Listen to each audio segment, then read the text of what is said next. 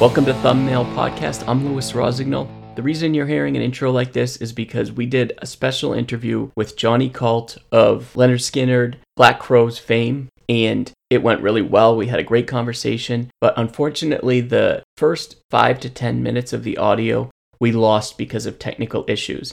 And so it kind of comes in halfway in the middle of a conversation. And so I just wanted to introduce the conversation we had and just let you know what you missed is we talked a little bit about how Johnny and I came across each other and met and we talked a little bit about that and that's really what you're missing coming into this conversation in the middle. And so I just wanted to let you know what happened. So enjoy the great interview we have with Johnny, and we look forward to hearing your feedback. You had mentioned that you saw my tutorials, right? You appreciated, you thought that I was authentic, which is a really big compliment. I appreciate that. I want to let people in on why I love doing those tutorials, is because I love seeing how things are made. And when I see art or music, I like to see like behind the music. I like to see people's sketchbooks and see how things came to be. And so that's why I like to be transparent. I don't mind turning on a live camera and drawing and letting people just see how things because sometimes it comes out great sometimes it doesn't and i'm okay with that. I'm okay with people seeing that my art doesn't always turn out great. You know what i mean? Yeah, absolutely. I think one of the most important things to know as a creative or to share, you know, is that you fail like repeatedly. Like, for example, it's all about a batting average, honestly. I mean, Yep. if people knew how many songs we wrote to get a good one, or at least artists who stand the test of time, I mean, you know, I've been making records for 25 years, right? And the way Right. that gets done is because you are willing to do a couple of things.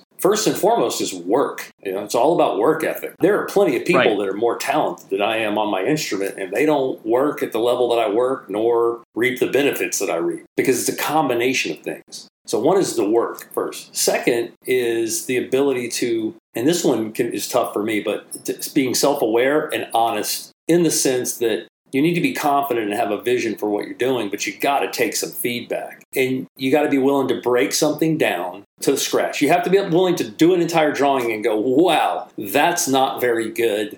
yeah It's in the garbage can. You know what I mean? Like, that's just the same thing with songs. I recently ran into a musician friend of mine. We made records together at one point, and he sent me this song, and I played it for my son as an example. The band was called Brand New Immortals, and it's my son's favorite band that I was in. And my partner was a guy named David Ryan Harris. Right now, he played, and for years, has played guitar with Jonathan Mayer for years. So we made this record, and my son loves it, like I said. And, and I think it's a pretty quality record, mm-hmm. pretty solid songwriting. But this outtake that I received, I played for my son because it's possibly one of the worst songs of all time. And the hmm. funny thing about the song is, we really thought it was great, and we were mad at the producer that he wouldn't let us put it on the record. But that record is 20 years old. So this year, I think. So when I heard that outtake, I hadn't heard that song in like 19 years, if you will, and it's so bad. And I just, it was just funny. You know, we thought it was really good, and it's just not. So that willingness to just, again, work, take a little feedback, and have bravery, finish your piece. Don't throw in the towel too early, but at some point, you got to be able to recognize this is a shit show. I got to just, I'm done. I got to start over. I just had that experience last night. So, talk about that a lot on the podcast how it's so important to fail forward to make these mistakes and to just learn from them I love that term, fail forward. I've never heard that before. That's a great term for it. Yeah. Fail forward. That's what it is. Lewis said something on one of his tutorials that I think is incredibly pertinent. And I would like to share my perspective from the music side. yeah i want to hear it for sure Lewis said, and I'm, is it paraphrasing? I'm not quoting you. I'll, No. I'll tell you what I took away from it. Okay Is that what paraphrasing means? I should Yeah, learn that- that before I start saying that word. no you had it right paraphrasing means just Okay. basically putting it in your own words Yeah, okay, so I'm paraphrasing Lewis. When you draw when no one's looking and there's no pressure, mm-hmm. that's the real artist in you. It's an incredible statement, actually, on a couple of levels. Number one, you have to love that particular space. If you don't love the grind of what you're doing, mm-hmm. then you're doing the wrong thing. yeah Like you have to be in love with the negatives of what you're doing, or at least have a joyful relationship, if you will, with the negatives of your process to be able to sit in that saddle for any length of time in your life. That's the difference between like a, a very light hobbyist and people that are professionals or heavy hobby people, if you will, like prosumer, right? Yeah. So is that they can stay in the grind. They just would rather be drawing even if it's for a client they don't like or a drawing that's not working out at all, than not drawing. And if you're that person, then this is something you should really spend your time doing. Yes. If you're not, then that's how you can kind of know whether you're really meant to spend a lot of time as an artist operating in whatever space you're operating in. That's your measuring stick. I mean, I run into a lot of young people who are like, I don't really know what I want to do. Well, if you don't know what you want to do, flip the script and start with learning what you don't want to do. Right. Focus on that side. It's really interesting hearing you talk about this little thing I said about drawing who you are when no one's around and there's no pressure, and that type of drawing you do is really who you are. And you elaborated on it in a way that I learned from it. And I thought what I said was just kind of a throwaway line. And then you come with all this other perspective on it. And now I'm learning. I guess it's technically learning from me because it's my words that you're saying, but you're saying them in such a better way. so I appreciate well, that. I don't think it's a better way. I, it's a different way, but I will say this: there's another component to what you said that stands out to me. Is this the person that you are when you're drawing and no one's around and there's no pressure? So let's focus on that statement because it's, it's there's a lot in there actually. Let's focus on the no pressure part. Right. You said the word no pressure, and to you it's a quick statement, but that's a statement made by a person who's done this for a long time and seen it as a professional. Most of us out here drawing aren't going to feel any pressure. We're just not. I mean, the only pressure we'll feel is is it good enough for me to show someone? right. Or the pressure of absorbing the fact that you just failed at something. It's got its own kind of pressure. hmm But the pressure you're talking about, or at least what I'm hearing you talk about, what it's speaking to me is the type of pressure that means you have to produce. And when you have to produce, it means that you have to be willing to be completely self motivated. And that's a thing I, I know a lot of people struggle with. See, if there's not a deadline, I'm not forced to draw something, etc., how many of us out there really take our drawing seriously? How many of us really complete a project all the way until the end if we're not showing someone? Do you know what I mean? Yeah. You know, most of us in the world are 70 percenters. Yep. If we're not forced to do it for work, we're probably rolling at about a 50 percenter. And if you're honest with yourself and you look at your craft as a creative, as an artist, whichever medium you're using, question is, are you really applying yourself? Right. At least that's the question I'm always grappling with myself. Like, am I really giving this my best when I'm not going to get praise? Because unfortunately, you know, I hate to say this out loud, but it's I, I got to own it. You know, it's like there's a part of me that's a real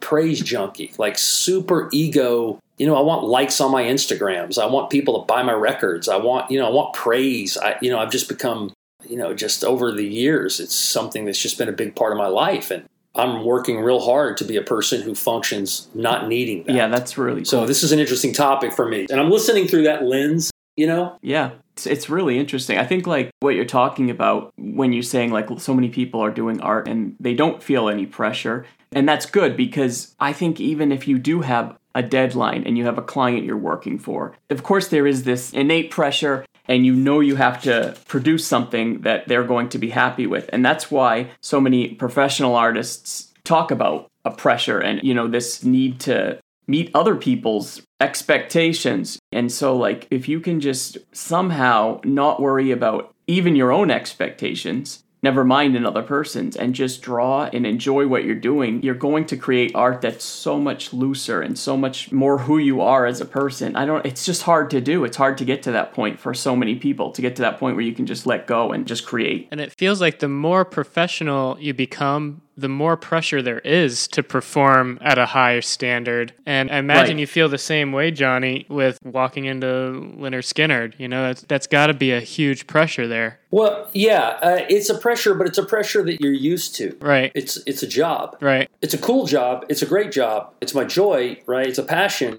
Look, you guys know, as soon as the money starts changing hands, the dynamic of what you're doing absolutely changes. hmm When you grow an audience, you become responsible to the audience. It's one of the traps. So I'm going to spend Lynyrd Skynyrd, for example. Well, you know, those guys wrote songs that change people's lives and they speak for an entire sort of genre of music. That's great. That's Yeah. every musician's dream. Well, guess what that really turns into? That turns into playing basically the same songs every night. Because if you take Tuesday's Gone out of the set, or you take Sweet Home Alabama out of the set, which would be sacrilegious, if you took Simple Man out of the set, people are going to be disappointed that song means that much to someone in that audience and they paid a lot of money for a ticket. Right. So, Right. as much as we would try to, as musicians, you want to keep it creative, we would end up, a lot of times, I'd end up playing the same songs every night. So,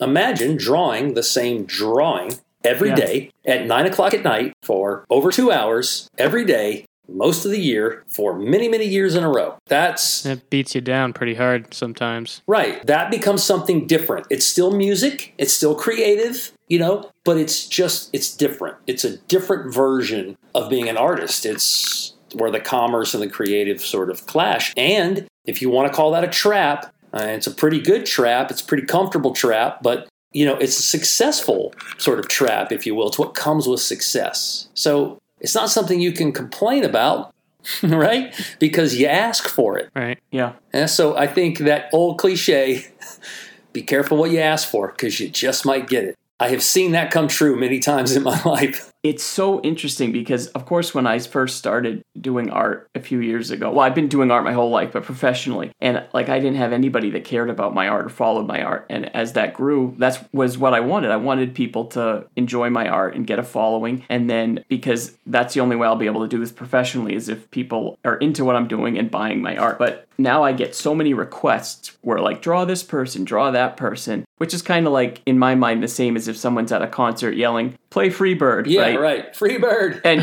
right. And to me, I'm like, sometimes I'll get annoyed, like, oh, draw this person. Draw. But then I think, without these people that even care what I draw, I'm nowhere. Yes. And so eh, you have to step back and appreciate that. And so I totally see where you're coming from. I did read an interview that you did a few years ago, or um, I don't know how many years ago, but it was years back. I think it was when you first joined Lynyrd Skynyrd. Someone asked you about what was like the biggest surprise, maybe, or something like that about joining, and you said you weren't prepared for just how emotional some of the songs made people, you know, because Oh, they yeah. just had this connection to some of these songs. And even for yourself, just playing these songs in an arena to all these people that were such classics and how much of an emotional reaction you had to it. And the reason I bring it up is because as an artist, I want people to have emotional reaction to my art, but I'm never there to actually see them have that Yeah. because they buy a book of mine or see my work, but I'm not there. But you, as a musician, you're there and you're playing to the people and you can see that. So, can you talk about that and just how cool of an experience that is? Yes. Spontaneous, in the moment reaction is an incredible thing to be part of. It is an exchange of energy that's genuinely epic internally. When you play Simple Man and the audience hold up their phones, and a number of the people in the audience have pictures of their sons or daughters that were lost in Afghanistan or Iraq or someone that was very important to them, a parent who passed away, and a lot of people that was their theme song. That's a hard thing to only a robot wouldn't be moved by that, you know. When I first joined the band because Skynyrd was such a part of my upbringing, and I am very southern at my core, good and bad. I work hard to, to try to improve the bad side, and I work hard to try to hang on to the good side. It would move me at first to the point where I was having a hard time playing. Like it would throw me out of being able to concentrate. And the first time, I, I would have tears in my eyes in the beginning on a number of occasions. It would become sort of disassociative. And I'm, I'm a person that rolls with Yeah. a lot of, Yeah. uh, personally, a lot of, uh, I have a lot of anxiety issues. And, um, you know, it's not a good idea for me to get too emotional one way or the other while I'm trying to work. You know, when I'm up there playing, it's music. But if I get overwhelmed, man, I, I would just get it was tough at first it, it- not not in a bad way you know just in a very like wow you know it's about an emotional iq you know it was forcing me to frankly and i sound completely weird and corny here but just it, it made me open up certain emotional pathways uh, and, and have certain levels of empathy that just weren't operating in me before Wow. That's really interesting. I'm curious about that feeling that you're talking about, and now you're doing a lot of visual art and drawing. And I'm just trying to think. So, so you're seeing these people have this emotional reaction, which is causing you to have a reaction, which is so weird for a visual artist because we just don't see that. And we can't play off of the audience reaction because we don't even know how people are going to react. And so it's all we're isolated, I guess, in a Yeah. way, if that makes sense. We're creating art in like a vacuum. And so, can you talk about that with your visual art and the difference between the two? Like, how have you felt when you're making art versus making music? I don't know if that question made sense. Yeah, it makes it makes sense. Let's make sure we have like our apples and apples kind of thing. You know, recording a record is more like drawing or visual art. right. Okay, yeah, that makes sense. The idea of writing a song looks like an art, like a visual artist. The recording process, you know, is when you get to the medium. Let's let's just make it real simple for everybody. You know, when you're starting to write a song, it's like your sketch. You know, I'm just playing my guitar and I bang out a couple chords and grab a melody. Then I'm like, okay, I want to flush this out. I want to get a second part, a third part. This is when you're blocking in your images, right? You know, we can just make this comparison all day long. And then sort of we go in the studio is like when you move to your wet mediums or whatever. I'm just kind of trying to. This is a little bit corny, but Right. stay with me. And then I'm good at corny, by the way. I got a lot of corny going on. And then we move forward, and then we, you know, things like mastering are like, you know, I compare it in my mind to like depending on your varnish or sealant or whatever you're going to use to get that last level of gloss, and the framing is all important, and then how it's presented in the museum or wherever you're going to show your work and the environment. That's all record making. That's the same. Live performance is a completely different thing than visual art. It's just there's not an audience there in visual art. Now, Right. let me say this though, in my personal opinion, and this is just me, music has always obviously been a part of my life, and it was the thing when I was young that moved me more physically, mentally, emotionally, spiritually, all the way around. The sounds of things moved my insides. Now, at this point in my life, I was in the, the Broad Museum in Los Angeles looking at a Basquiat painting, and mm-hmm. I was staring at the painting. I've certainly looked at artwork my whole life, and I, I'm looking at brushstrokes my whole life, but something happened. I was looking at the brushstroke. I was standing almost the distance he was away when he made it, relatively. And I had this just sort of one of those thoughts where a bunch of things come together at once. And I was thinking of the primitive aspect of mark making. You know, you think of when I, I think of making records, I think of creating something other people have, they can keep it. I listen to Hendrix all the time. He's one of my favorites, and he's gone, and I feel like I have a piece of him, etc. However, that's one thing. And I feel that it is intimate. A record can be an intimate thing. But when I looked at that brushstroke, I realized, in my opinion, there is nothing more intimate outside of physical touch in the world. And if you think about artists, brushstroke, the great ones, brushstroke is everything. You think of Van Gogh, you know, you, you think of Picasso, you think of Ralph Steadman. You, it's, it's stroke and energy, and it's there's such an intimacy there and such an authenticity. You can't be fake. Well, you can be fake when you paint, actually, but it's obvious.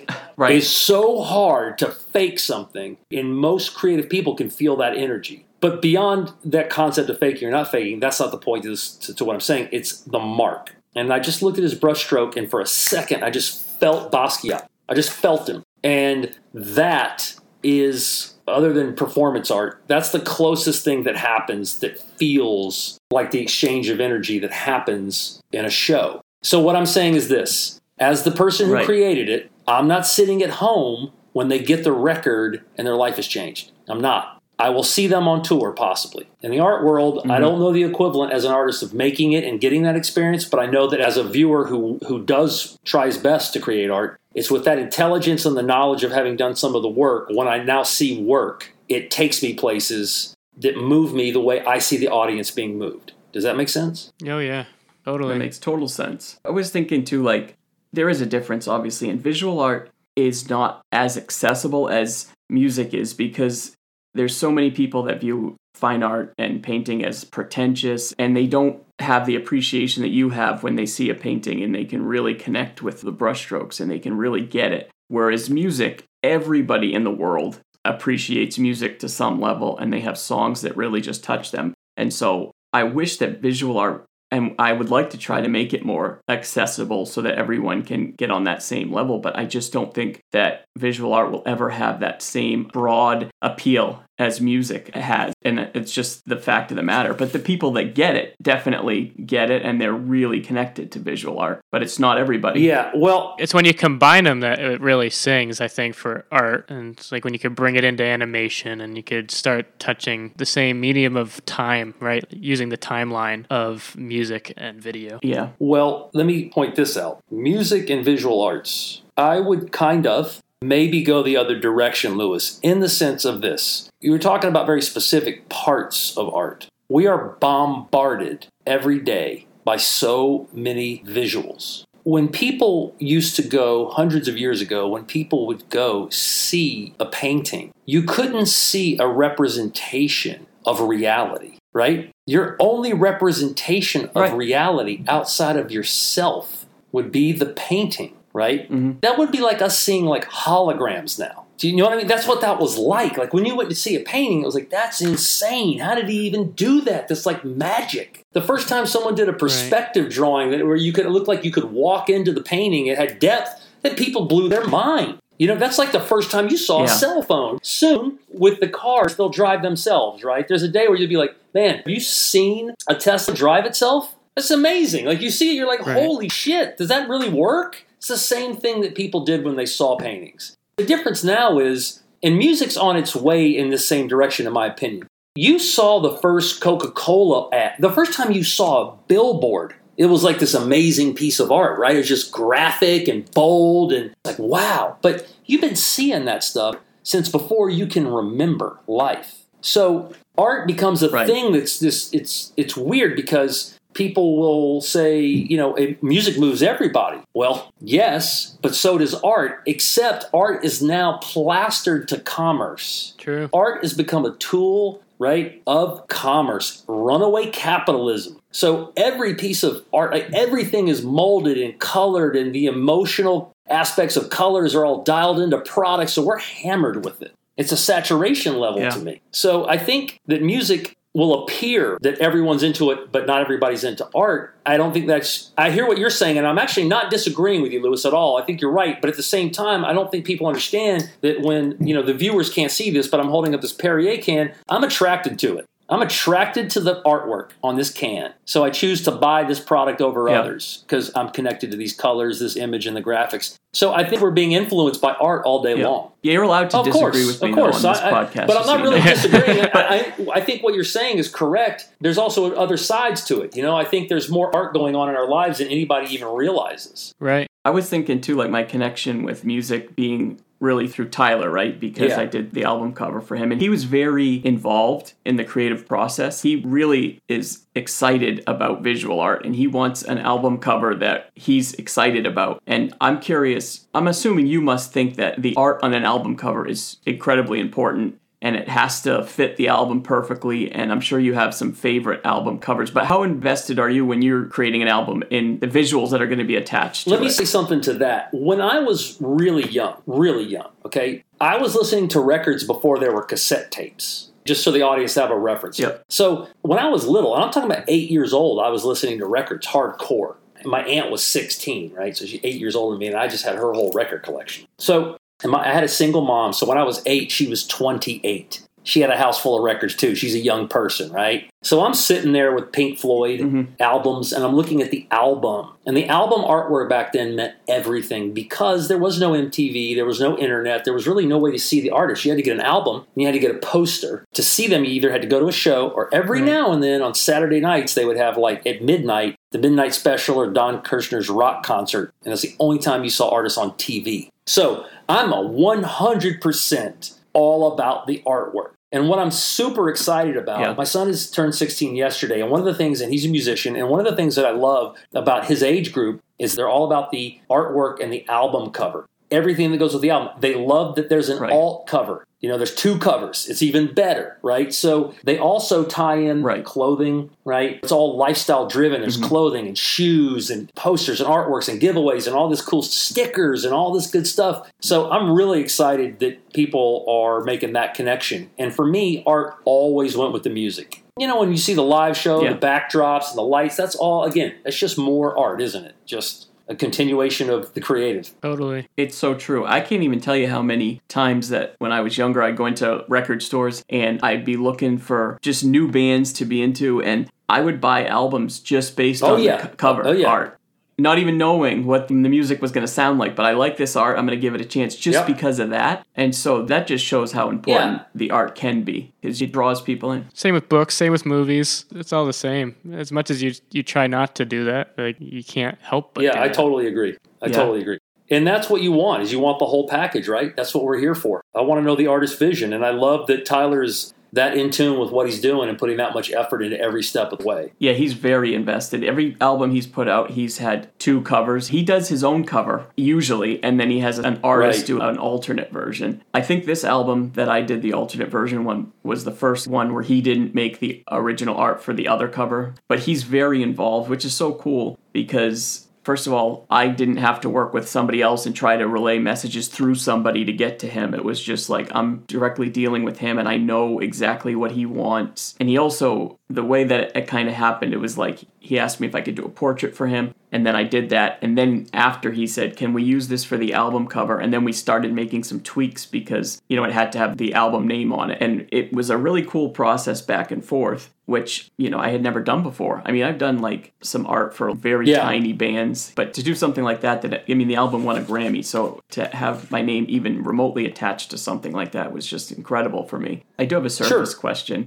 I just want to know what your, just curiosity, what's your favorite album cover? So that's a great question, and there's a lot of good ones. I think the best way to do that is let me share what I spent a lot of time looking at as a child that really sort of affected me. Yeah. There's a record by a band Okay. called Emerson, Lake and Palmer. If you're into prog rock, familiar? it's called Brain Salad Surgery. So if you could pull a picture, well, oh, this is I forgot this is all audio.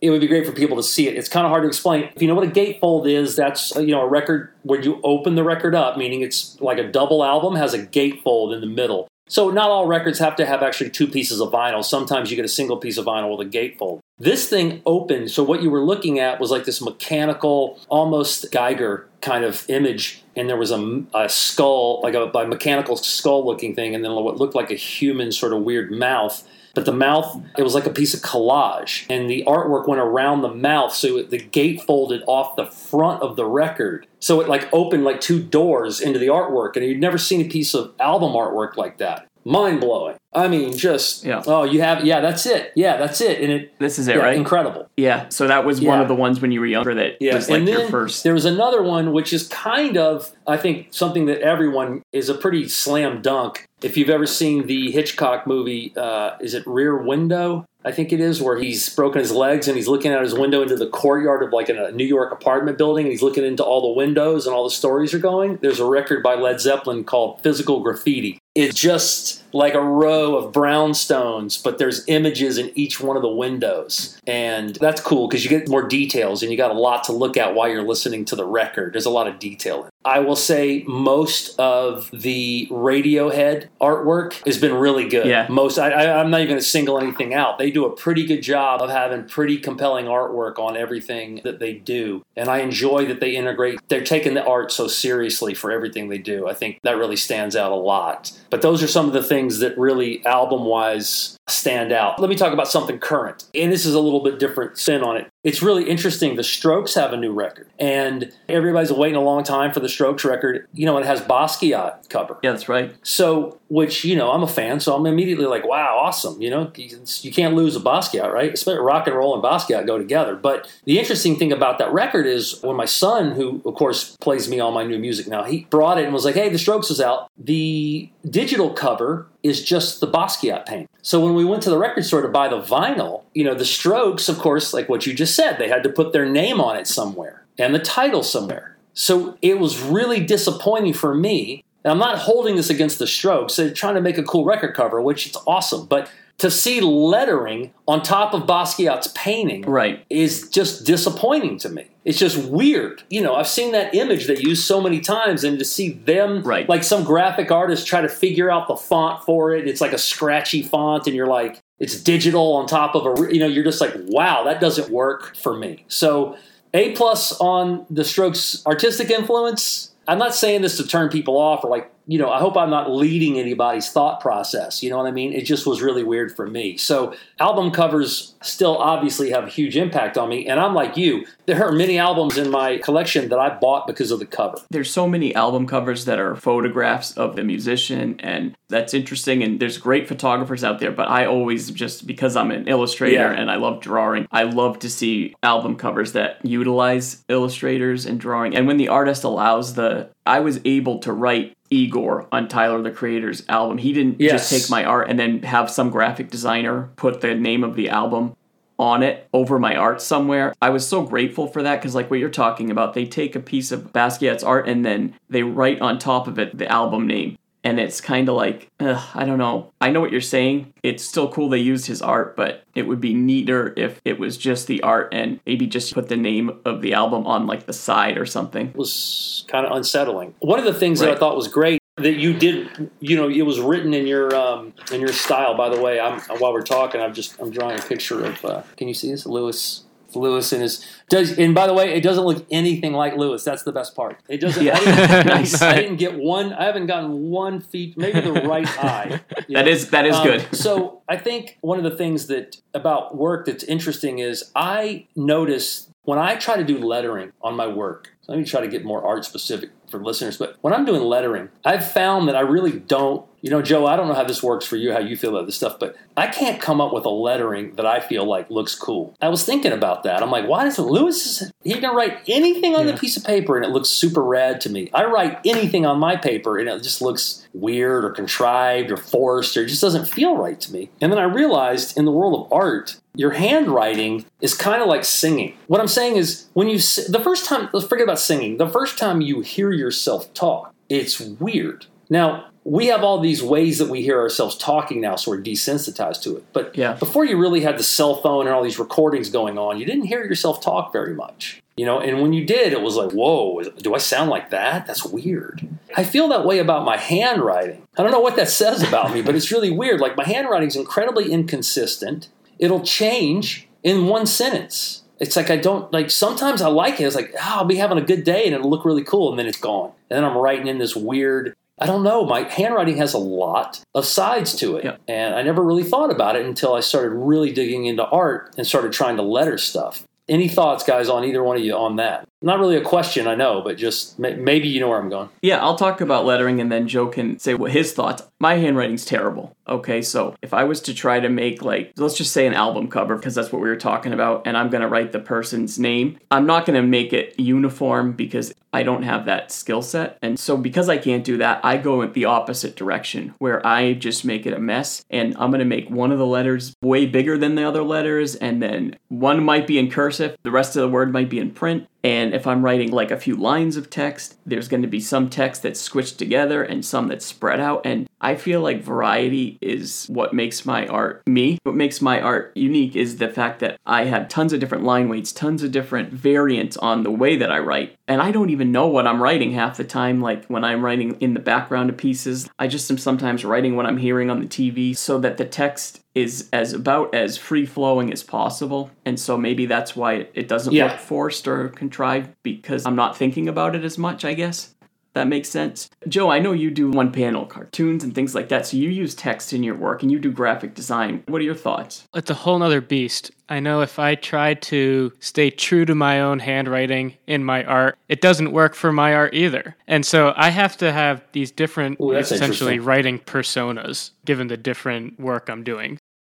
If I'm doing a cartoon and it needs a speech bubble, and it needs to be legible a certain way, or like that character in my mind speaks a certain way, I'll change how I'm writing that speech bubble. It comes a lot down to, I think, just typography training through art school. At first, jumping into art school in my career as a graphic artist. So I worked with typography quite a bit and using the flip side of it, forcing typography to do what I want it to do, right? And like forcing it to find the style to really match the piece I'm working on. I always found it weird, just like you were saying, Johnny, how my natural drawing, like whatever would come out naturally in a drawing, would not match my handwriting. Thing. And so I, I find that interesting that you even brought that up because that's always been a problem for me. But I've had to then just find ways to force it and fake it. You know, I've done what I thought well, any artist would do, but specifically the way Lewis discusses it. The way Lewis talks, I'm talking about you like you're not here, you're right in front of me. Uh, that's for the listener. That's it. That's for the listener. So he just speaks in a way that I can relate to. So the idea that I need to just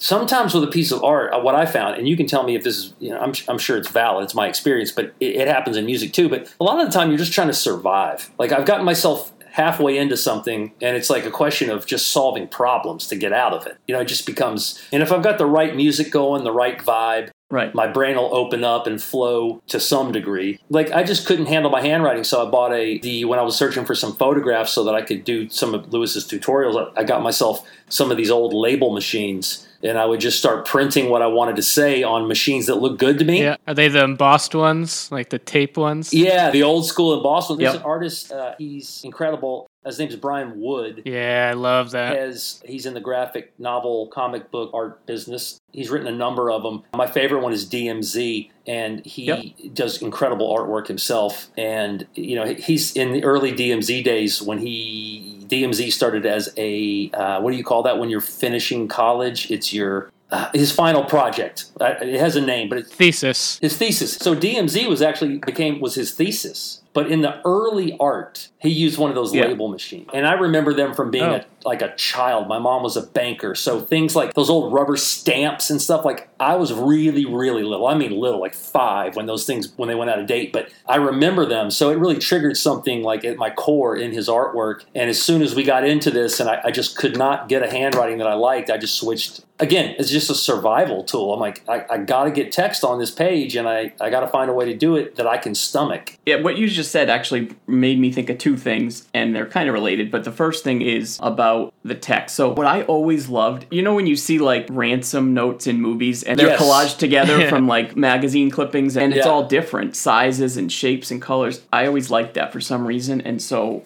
I kind of tried to mimic that in the way I drew text for a while, and that kind of probably influenced the way I do it now. And then the other thing that when you talked about drawing and, and it's kind of like problem solving, or I don't know if that's the phrase you use, but Surviving, you said. surviving, right? Yeah. It's like problem solving, which is why I'm a big proponent of using ink and permanent things when you draw because then the eraser doesn't become a way to solve problems. Okay, now this mark's permanent, so what am I going to do if I don't like it? You know, I'm going to have to try to scribble over it or do something else. And that way you don't have, like, I don't like the eraser to be an option. when I have students, and I, I teach um, younger students, uh, I don't teach college, I teach high school and, and below, but you know, there's no erasers. Really? I, I introduced them, you know, to the concept of, you know, I I, um, I had a number of guest artists, uh, especially one called Justin Lyons. He's a great artist from my area. You can, uh, I'm going to plug him real quick. Justin Lyons, you can uh, see him on Instagram. He's great. He came in and taught some classes, and one of the things that we really got to was the the combination of his teaching and this weird phenomenon that Bob Ross is super cool to every kid in school. It's the weirdest. They love Bob Ross. They just think he's the grooviest. So it's like you know the whole no mistakes, happy, Happy I, don't know, trees. I can't quote him, but yeah, that idea. There's no mistakes. It's just a chance to. We really embrace that because and had them stop erasing because what would happen is they would critique every single line. Like they draw and erase, draw and erase. I'm like, whoa, whoa, whoa, stop. Right. Next time you make a mistake, just scratch it out. So then I took a bunch of artists like Justin came in and showed them in his work the way that he will put images up and then take them off or eliminate, and the removal process, and how you got to throw something at the paper and then have a dialogue with it. And that's working for kids, even little kids, little ones, the little little ones. It's Yeah. like, look, man, no erasing. Okay, you're Yeah. just going to make it work. But I've noticed on the subject of teaching and how art is such an incredible measure of a person's social and emotional well-being. Middle years in school, you know, your seventh, your eighth grade, that mm-hmm. that period we all go through, or puberty's hitting, it's very awkward, and everything is changing. You can see how self-critical that age is in their artwork. That no one erases more than that age group. It's amazing. They're critical of their work and they're critical of their neighbor's work. So I'm probably spiraling off into something listeners don't want to,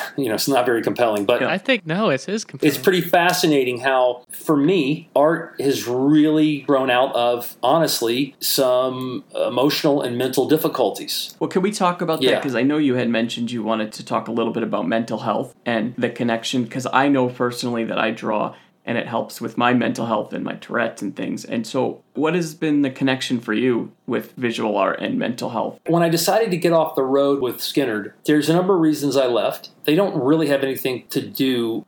I had to take a break.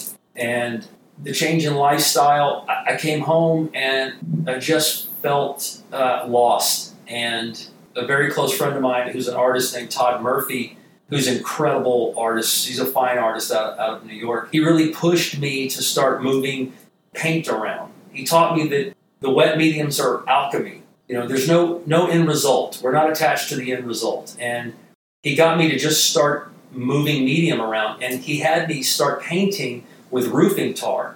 And so I could put suspensions in the liquids and make mixes, and it, it just became very soothing. That process was comforting. It's really weird. And now, you know, I like to paint with wet medium because if you get the right mix, the paint Mm-hmm. the paint on the brush, the brush it feels like butter. You know, there's this amazing, satisfying thing. And I, I don't do it well. I don't care. I just don't care. I just move paint around the canvas and I do my best. But at the end of the day, I don't, uh, you know, I don't care. I just don't care. It's the process. And, and I felt really drawn to it. And then I just started to go, just slide into a dark hole. It just got worse and worse. And I became severely depressed. I just had to really face a whole bunch of things that it was just time to deal with a lot of interpersonal stuff. And, you know, to be honest, I didn't know it was there. I was a physical person, I was healthy, a sober guy, and but there was definitely some things that needed to be processed, and I've always had an anxiety problem. Depression runs in my family, alcoholism, drug abuse, anxiety, mental disorder. I just I got the gambit going on, you know. Yep. So I had to stop my life and really learn a whole bunch of new skills, face some things, and reboot. And I needed some professional help to do it. But through that process, art became a tool. You know, it became a real piece of therapy. It's an amazing feedback loop. You can see where you are as soon as you draw a line. You know, if you're sensitive to yourself and self aware, you can tell what's going on. As soon as you start to try to block something in or whatever, you can tell whether you're anxious or calm or feeling kind of down or up or excited, and you can see the energy in the lines, no question. So for me, I will find myself in these states where I'm just functioning. I'm a dad. I have a career. I'm paying bills. I'm getting things done. Yep. And I tend to not be that emotionally self aware. If that makes any sense, it's weird. It's like I feel like I'm self aware operating and being successful or playing music and this and that. But there is some part of me that's operating that I just don't connect to well. If I don't manage it, you know, it just sneaks up behind me and grabs my mind, and I become sort of dark Right. and dissociative and, and anxious, and it gets really weird.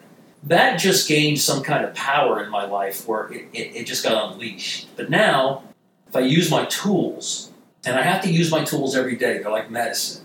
And one of those tools now is drawing, painting, you know, creating. And it's become a necessity. By teaching it, I see the impact it has on other people's lives Right. and how much emotional stability artwork can create for a person, even if you have no idea how to draw.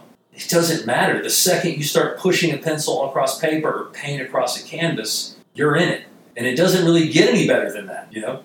And you get the benefits the second you start. Your anxiety level will go down. Right. You will begin to calm down.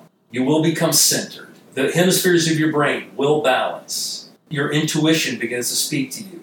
You become connected to colors and shapes and design, and you begin to look at the world in a different way when you do artwork on a regular basis. It's so true, and I've talked about it many times, which is kind of one of the reasons that I started doing the tutorials now with everything that's going on with the pandemic. Like, people are anxious, and I kind of wanted to see if some people would be interested in watching these tutorials and get themselves maybe drawing and creating. Maybe there's someone that hasn't done much of that, but if they can sit down and, like you're talking about, just start pushing a pencil around, even if they're not that good at drawing in their minds, just the mental health benefits that they could have and the calming nature that it could bring themselves. A lot of people just don't realize that about art. Maybe they haven't given it enough chance, or they only did it when they were a child and then they thought, oh, I'm just not good at drawing, so they gave up on it. It's more to it than just being good at art. There's such a mental health component that a lot of people maybe just don't realize, you know? I think it's again mark making is in our. I think mark making in its most basic form is in our very DNA. It's in our nature. It's I exist. You make the mark because it's something outside yourself. And that something outside yourself is that item that you are able to have perspective that you exist. Right. It's constantly reaffirming that you're part. Okay, now I'm going to get goofy, but it's constantly reaffirming that you're part of the universe.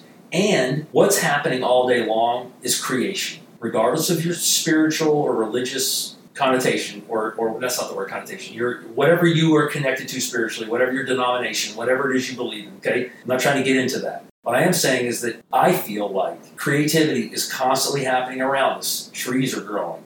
People are thinking of ideas. The universe is in motion. So every time I sit down and draw, I'm doing the most natural possible thing a person can do. Now, it can be music too, it doesn't have to be drawing, but isn't that what's happening all day long? And isn't, aren't we creation machines? That's what I'm supposed to be doing. And what a better way to use my creative power than to sit down and create visual art that beautifies, that doesn't put a huge footprint on the planet, doesn't cause a lot of. I mean, a rock show causes so much footprint. Yeah. Okay, there's a, there's positives and negatives to it. So I'm just saying, this is a when you want to have a low impact. Personally, I'm getting quiet in my life. I'm trying to fade out.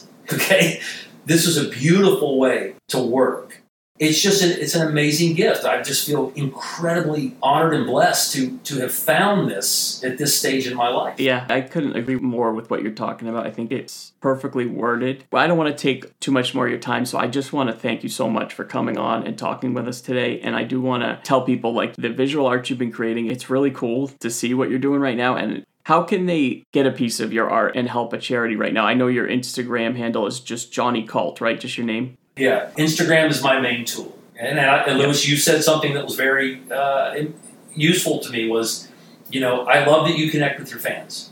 You care about everybody. You really care about the people that are interested in your work, and I'm sure Joe does too. Right. Uh, or you wouldn't be doing these podcasts this way, right? And Joe's an adjunct professor, so you know I know he cares, right? right? He's giving back. So that's an amazing thing to be able to be part of.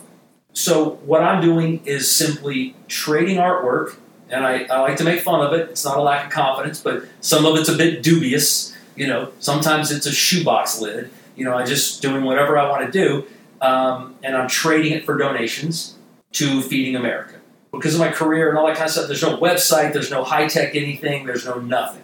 All you do is DM me on Instagram under Johnny Colt. You make a donation.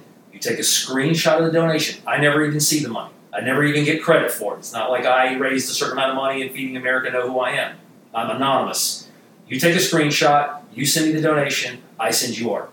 Everything is everything's an original. Yeah, and you've been posting like the pieces, and I've been seeing you just say like DM you, and it's been really cool to see. You're sending me one of the pieces because I was really flattered that you talked about me in the underneath and said that the piece was inspired by one of my tutorials or something. So I'm really excited to have a piece of your art hanging in my studio, and I was flattered that you did a piece that was inspired of my work. So, but again, thank you so much for coming on and talking with us. This is like a nice special episode for people to have a really cool guest. Yeah, and your insight, it's been really great. There's been a lot of real nuggets of gold. So thank you. Well, I appreciate that, guys. I always feel uh, if anybody listens to the actual end, I can't imagine they're going to listen to me run on and on. But the thing is, talking about art is weird. Talking about music is weird. You know, as soon as you start talking, you feel pretentious. You feel, you know, it just gets awkward. The thing is, I just wanted to say this last thing. There's nothing about society that is set up to tell you that sitting and creating art even when you don't know, with no concern to the end result, that that's a valuable way to spend your time. There's nothing about our society that tells you that. But I'm telling you from an emotional standpoint, a mental health standpoint, a joy standpoint, it's hard to beat sitting down to work on art because it stops the entire world. It just becomes you. You in that beautiful feedback loop of your best and highest creative self. So, for example, inspired by Lewis, I'm doing a lot of charcoal drawing. I cannot control charcoal to save my life. The paper's a mess. I got thumbprints everywhere. I don't know how to tone it. It's a disaster. It's awesome. I haven't had one great charcoal drawing that was worth keeping. I couldn't be having more fun. Yep. You know, there's something very comforting about that velvety black. It's just soothing, you know, and having the, the charcoal in your hand and it, it, merging into you and you merging into the paper. What a joyful place to be. Yeah. Again, there's no end result. And I think that's something that has been so great for me and my mental health is to get into the place where it's not about the end result, being in the present moment. And how many things of higher thinking teach us to try to be more in the moment. And things like making music and creating art put us in the moment. And at a time in life with this pandemic going on, we all have this opportunity while we're forced to slow down to interface with drawing and creating and painting to give us that opportunity to feel that connection. Yeah. yeah, I think that's a perfect way to end this. I think you hit the nail on the head, and hopefully people take that advice and start creating and drawing if they're not right now. But I have a feeling most of the people listening are already drawing and they know that that's a great benefit. And you didn't ramble, so don't worry about that. You know, this is art podcast. This is what we talk about. You know, we don't have a huge listener base, but the people that listen, they listen to the whole podcast. They're really into it because this is what they love, art. So we really are appreciative that you came on. And like you said, you hadn't done many interviews in the last. It's been a long time. Right. So that makes it even more special that you came on. I kind of forgot how to answer in all those sound bites that we used to use. I think this was a lot more authentic. We'll definitely have to have you on again. We'd love to talk. Yeah, I'd love to be a, a re- reoccurring uh, guest, and I love the community that you guys are creating around your podcast. I'm looking forward to hopefully being a part of it going forward. We'd love to have you again. Thanks, Johnny. Awesome. But thanks again, and take care. Take care, guys.